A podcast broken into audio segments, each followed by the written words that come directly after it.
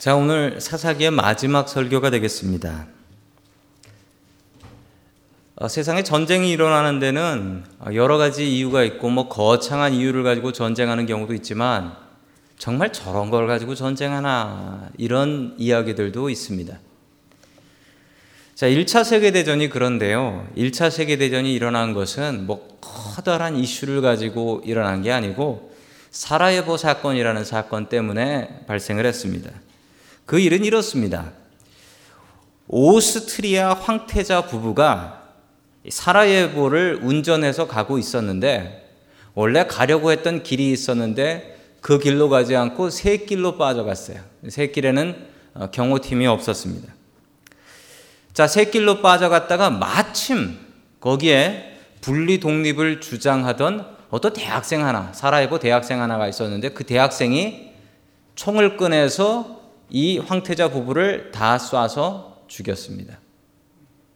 자, 그런 사건이 있었고 그 사건이 처리가 잘 안 되면서 벌어진 게 세계 제1차 세계대전입니다. 그때, 그때 만약에 이 황태자 부부가 그 새 길로 가지 않고 원래 길로 갔다면 어떻게 됐을까요? 그럼 아마 전쟁 나지 않았을 거예요. 1차가 안 났으면 2차가 안 났을 거고 2차가 안 났으면 지금 세상이 어떻게 바뀌어 있을까요? 아주 아주 우발적인 우연한 일인데 이 일 때문에 세상을 뒤집어 바꾸는 전쟁이 일어났다라는 것입니다. 여러분 그런데 우리의 삶도 그런 것 같습니다. 여러분 부부간에 다투시고 형제간에 다투시고 이런 일들이 뭐 대단히 중요한 뭐 민주주의와 공산주의의 이데올로기의 갈등 뭐 이런 거로 싸우십니까? 그 뭐 예전에는 그랬다고 하지만 지금은 보면 사소한 일들입니다. 그래서 TV 드라마도 보면 그 부부간에 싸우고 뭐 이런 드라마가 있는데 그 제목이 사랑과 전쟁이에요. 사랑과 전쟁. 사소한 일로 전쟁 난다라는 것입니다. 어떻게 하면 그런 전쟁을 피할 수 있을까요? 오늘 하나님의 말씀을 통하여 답을 찾을 수 있기를 주님의 이름으로 간절히 축원합니다. 아멘. 첫 번째 싸움을 피하는 방법. 자기의 잘못을 되돌아보라라는 말씀입니다. 이것만 할 수 있어도 싸움을 좀 피할 수 있겠죠? 아니, 많이 피할 수 있을 겁니다. 내 잘못을 좀 돌아보고 다른 사람에겐 좀 너그럽고 넉넉한 마음으로 용서하는 마음으로 바라본다면 우리의 사는 가정은 또 우리 교회는 우리 세상은 조금 더 행복한 세상이 분명히 될 것이라고 저는 믿습니다. 사사기에 마지막으로 나온 사사가 삼손이다라고 말씀드렸습니다. 그 삼손이 죽고 나서 그 다음에 세상이 완전히 혼돈 속에 빠져버리게 되죠. 그런데 그 혼돈에 빠진 사건, 첫 번째와 두 번째 사건, 지난주에 첫 번째 사건을 말씀드렸었습니다. 미가의 우상 사건입니다. 돈 좀 있는 미간의 집에 레위인 하나가 들어와서 우상 숭배하고 그 집을 복주는 그런 제사장으로 서게 된다라는 아주 이상한 얘기였습니다. 자, 그 다음 얘기는 오늘 베냐민과 이스라엘 열한 지파 간의 전쟁 이야기입니다. 이 두 이야기는 전혀 상관이 없어 보입니다. 그냥 아주 엉망진창이구나, 이 나라가. 이것만 느낄 수 있는 공통점이 없는 것 같은데 공통점이 있습니다. 공통점이 뭐냐면 이 두 이야기에는 레위인이 한 사람씩 끼어 있다라는 사실입니다. 이 두 이야기에는 레위인, 여러분 레위인이라는 사람들이 어떤 사람들입니까? 아시다시피 레위인은 성직자들입니다. 지금으로 얘기하자면 목사, 목사하는 사람들이에요. 목사하는 지파. 레위인은 성직자들이고 하나님의 일로 먹고 살아야 되며 하나님 외에 다른 것을 의지하면 안 되는 사람들인데 이 두 이야기가 공통적으로 이야기하는 것은 목사가 바로 서지 못하면 목회자가 바로 서지 못하면 그 교회가 바로 서지 못하고 목사가 바로 서지 못하면 그 사회가 바로 설 수 없다라는 것을 이야기해 주고 있습니다. 그러면서 제 어깨가 무척 무거워집니다. 제 어깨가 무척 무거워져요. 여러분, 저는 그게 맞다라고 생각합니다. 목사가 바로 서야 교인들이 바로 선다. 왜냐하면 교인들이 바라보는 사람이 목사를 모델로 삼거든요. 여러분, 교인들이 목사 닮습니다. 닮아요. 교인들이 목사님 닮아요. 그러니까 목사님이 바로 서야 된다라는 것 저는 분명히 믿습니다. 그런데 여러분 이 시대의 이야기를 보면 본받아야 될 레위인들, 이 목회자들, 목사들이 똑바로 서지 못해서 이 세상이 엉망이 되었다라는 얘기입니다. 여러분 그 얘기는 지금도 마찬가지인 것 같습니다. 가끔 신문을 보면 목사님들이 사고 쳤다. 그런 얘기들이 막 지난주에도 뉴스를 보니까 한국에서 어느 목사님이 보험 사기를 치셨어요. 보험 사기를. 차로 교인들끼리 받게 하는 거예요. 차로 박아가지고 받고선 아이고 아파 그러고 병원에 그걸 누가 시켰냐면 목사님이 시켰대요. 목사님이. 목사님이 교인 보고 A 교인하고 B 교인하고 갖다 들이받으라고 시키면 또 아멘하고 순종했대요. 참 뭐 대단한 교인들이네. 목사 닮습니다, 교인들이. 여러분 그런데 이 시대를 보면 닮아야 될 모범적인 레위인, 목회자들이 없었다. 그러니까 세상이 더 엉망이 되었다라는 이야기입니다. 우리 다 함께 사사기 19장 1절 말씀 같이 봅니다. 시작. 이스라엘에 왕이 없었던 때에 한 레위 남자가 에브라임 산골에 들어가서 살고 있었다. 그는 유다 땅의 베들레헴에서 한 여자를 첩으로 데려왔다. 아멘. 레위인이 에브라임 산지에 살고 있었는데 그 레위인한테는 첩이 있었다라고 합니다. 이게 조금 이해가 되지 않는 게 여러분 레위인은 원래 성경은요 한 남자와 한 여자가 만나서 결혼하는 게 원칙입니다. 아담과 하와잖아요. 아담과 하와 A, 하와 B 이게 아니잖아요. 특히 레위인들은 그 결혼하는 데 있어서도 아무 여자랑 결혼할 수 없었고 정한 처녀하고만 결혼할 수 있었다. 여러분 그렇지 않겠습니까? 레위인이 목회, 저, 저 같은 목사들인데 이 목사들이 아무 여자랑 결혼해서 교회에 문제 일으키면 되겠습니까? 그래서 레위인의 아내는 정한 처녀로만 결혼할 수 있다라는 규정이 있는데 이 레위인은 이것부터 깼습니다. 벌써 첩이 있네요. 첩. 느낌이 안 오시나 본데 여러분 예, 바꿔 말하자면 이렇습니다. 우리 교회 목사님에겐 사모님이 있는데 큰 사모님과 작은 사모님이 있다. 이제 느낌이 오십니까? 중간 사모님도 있더라. 교회 일꾼은 많아서 좋네요. 뭐 웃으시잖아요. 이거 말이 안 된다는 거죠. 큰 사모님, 작은 사모님, 중간 사모님 이러고 다닐 수가 없잖아요. 게다가 첩은요, 예나 지금이나 돈이 많아야지 첩을 들수 있습니다. 돈 없으면 첩 못 둬요. 나 먹고 살기도 힘든데 어떻게 첩을 들여서 더 먹여 살립니까? 이 첩을 들수 있다라는 것은 부자인데 여러분 지난주에 나온 그 미간의 집에 취직한 그 젊은 레위인은 너무 가난해서 은 열량에 자기 몸을 판 사람이고 오늘 이 사람은 너무 돈이 많아서 아내를 열어 둔 사람이에요. 참 세상이 너무 많이 다른 것 같습니다. 자, 우리 계속해서 2절의 말씀 봅니다. 시작. 그 첩이 행음하고 남편을 떠나 유다 베들레헴 그의 아버지 집에 돌아가서 거기서 넉 달 동안을 지내매 아멘. 자 그런데 이 얘기가 제가 성경을 여러 개를 살펴봤는데 지금 여기 화면에 나오는 성경은 세번역이 아니라 개역 개정 성경의 내용입니다. 행음하였다라고 이야기를 합니다. 음탕한 여자였다라는 거죠. 그런데 이 행음하였다라는 말을 히브리어 원문으로 살펴보면 이게 아주 묘한 뜻입니다. 세 번역 성경을 혹시 여러분들이 보시면 뭐라고 번역돼 있냐면 화가 나서라고 나옵니다. 화가 나서. 저 행음하였다라는 말이 뭐냐면 화가 나서 바람을 피웠다라는 거예요.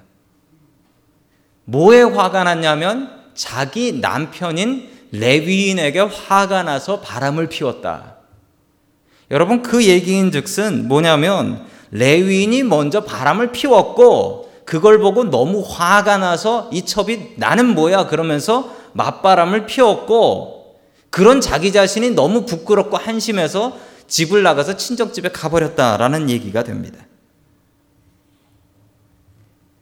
여러분 레위인이 이렇게 살면 안 되겠죠. 레위인이 첩을 둔 것도 문제인데 또 바람이 나는 것도 문제고 여러분 더 문제는 이 남자가 끝내 이 첩을 찾으러 장인어른 집에 가서 데려온다라는 겁니다. 문제는 여러분 자신의 아내가 레위인의 아내가 이렇게 음탕한 행음하는 여인이라면 그렇게 같이 살면 안 되죠. 왜냐하면 성직자고 목회자이기 때문에 그 룰에 어긋납니다.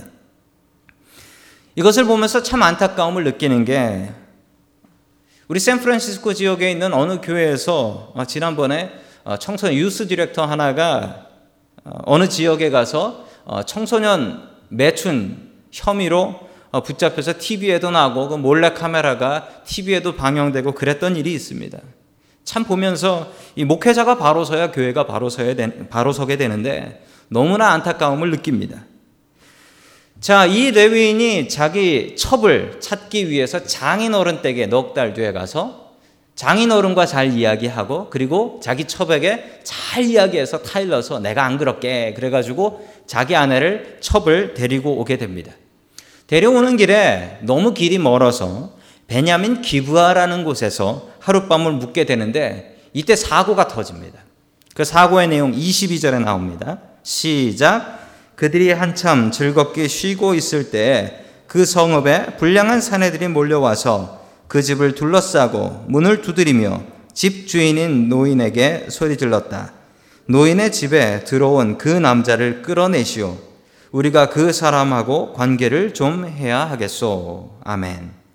아멘자 붙이기도 참 곤란한 이야기네. 뭐 동성연애입니다. 동네 남자들이 와가지고 아까 들어간 그 레위인 내놓으시오. 그 레위인과 성관계를 해야겠소. 라고 이야기를 합니다. 이 집주인 노인이 사정을 합니다. 우리 집에 온 손님인데 그렇게 하지 마시고 우리 집에 처녀 딸이 있으니 처녀 딸을 데려가시오. 내 손님에겐 그럴 수 없어. 라고 너무도 자상하게 이야기를 했습니다. 그런데 이 깡패들은 안 된다고 그 남자 내놓으라고 소리 지르니까 여러분 더 기가 막힌 일 하나가 벌어져요. 자, 우리 25절 봅니다. 시작. 그러나 그 불량배들은 노인의 말을 들으려고 하지 않았다. 그래서 그 레위 사람은 자기 첩을 밖으로 내보내어 그 사람들에게 주었다.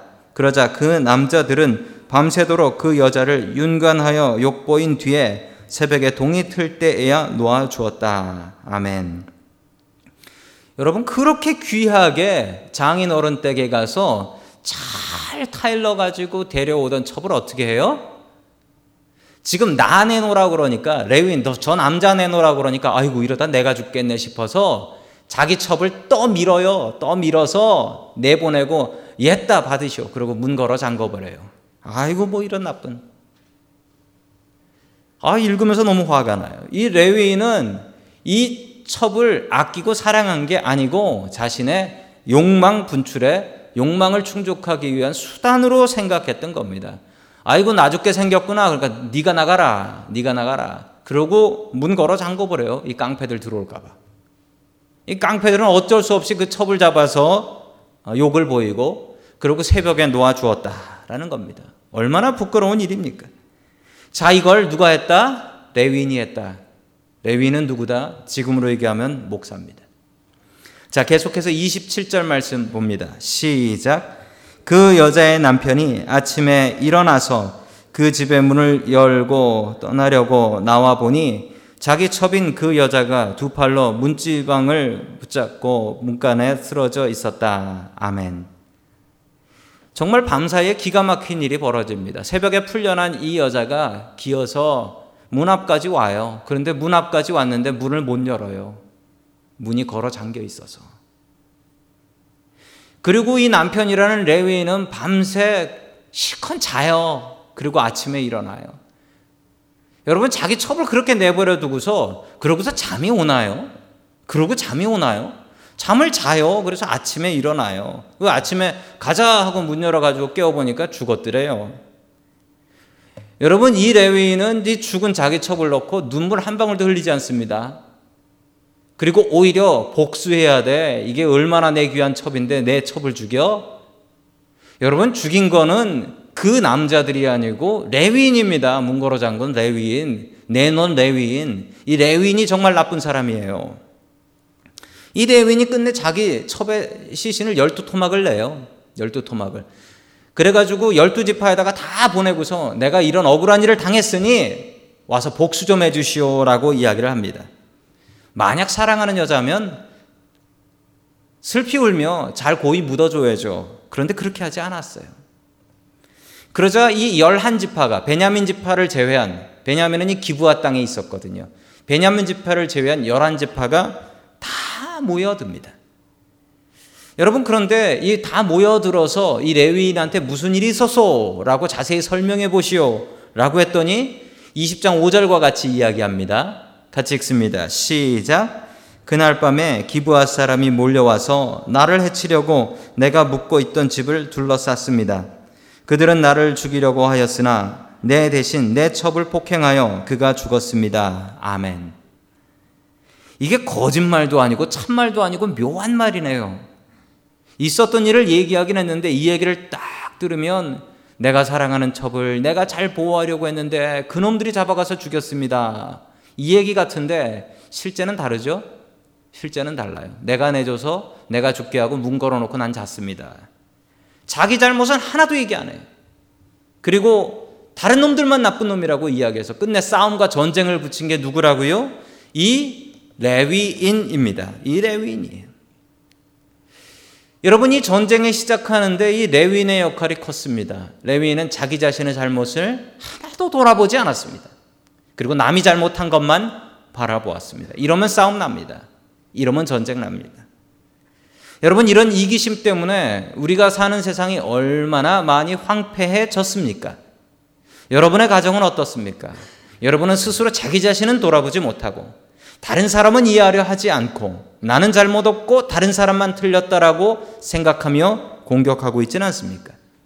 나 자신의 잘못을 먼저 살펴보십시오. 그러면 싸움을 피할 수 있습니다. 전쟁을 피할 수 있습니다.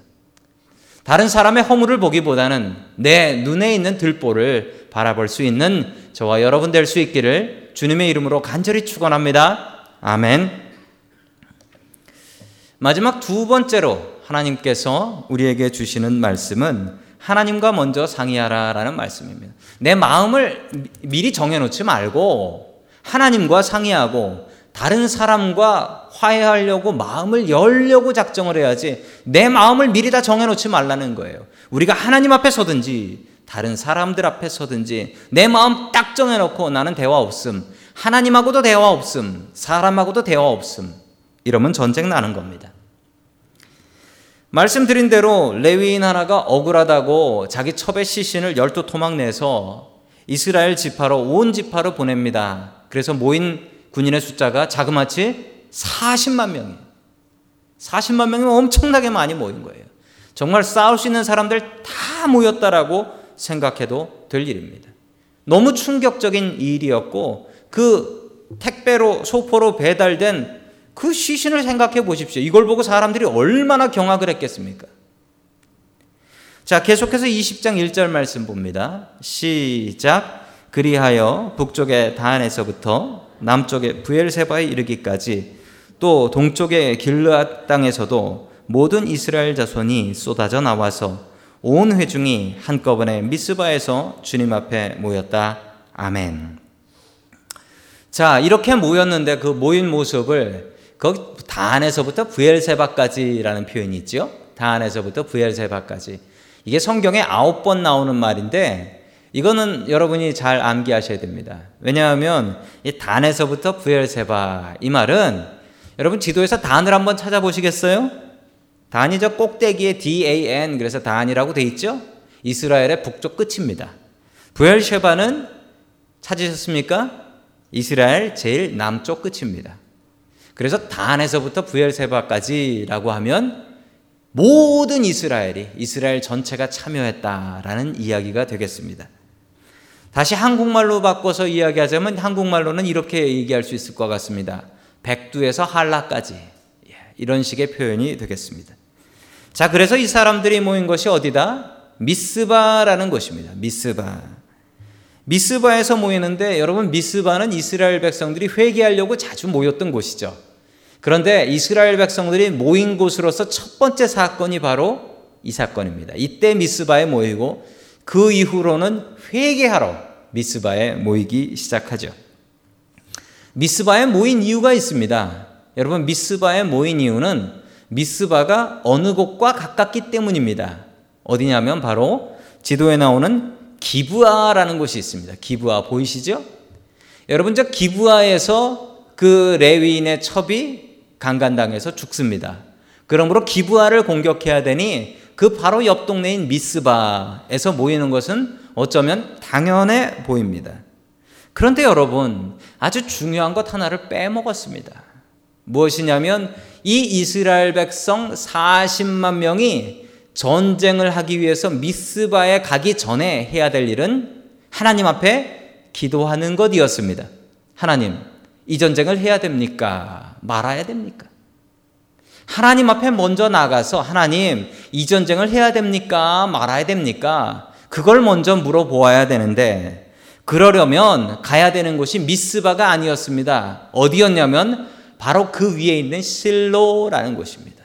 왜냐하면 실로는 당시에 하나님의 법궤, 아크가 있었고 그리고 거기에 성막이 있었기 때문입니다.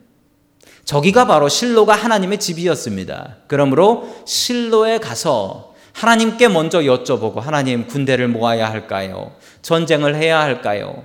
하나님께 먼저 허락을 받아야 되는데 이 이스라엘 사람들은 실로로 가기 전에 이거는 마땅히 벌을 줘야 돼. 이건 전쟁감이야. 다 모여. 해서 미스바에 하나님의 허락도 없이 40만 명이 모여들었습니다. 자, 이것을 본 베냐민 지파도 화가 납니다. 계속해서 3절 말씀 봅니다. 시작. 베냐민 자손은 모든 이스라엘 자손이 미스바로 올라왔다는 소식을 들었다. 그때 이스라엘 자손이 그 레위 사람에게 물었다. 이런 수치스러운 일이 어떻게 일어났는지 말하여 보시오. 아멘. 베냐민 지파도 화가 납니다. 아니 그런 사고가 있었으면 자기네들하고 먼저 이야기를 하고 어떻게 해결할지를 얘기를 해야지. 아니 시신을 토막내 가지고 택배를 보내서 군인들을 모아요. 베냐민 지파의 마음이 닫혀버렸습니다. 또 화가 나는 것은 오늘 성경 말씀에 보면 베냐민 자손은 모든 이스라엘이 미스바로 올라왔다는 사실에 또 한 번 화가 났습니다. 하나님께 여쭤보지도 않고 자기들과 이야기해 보려고 하지도 않고 마음 다 정해 놓고 그래 전쟁이다.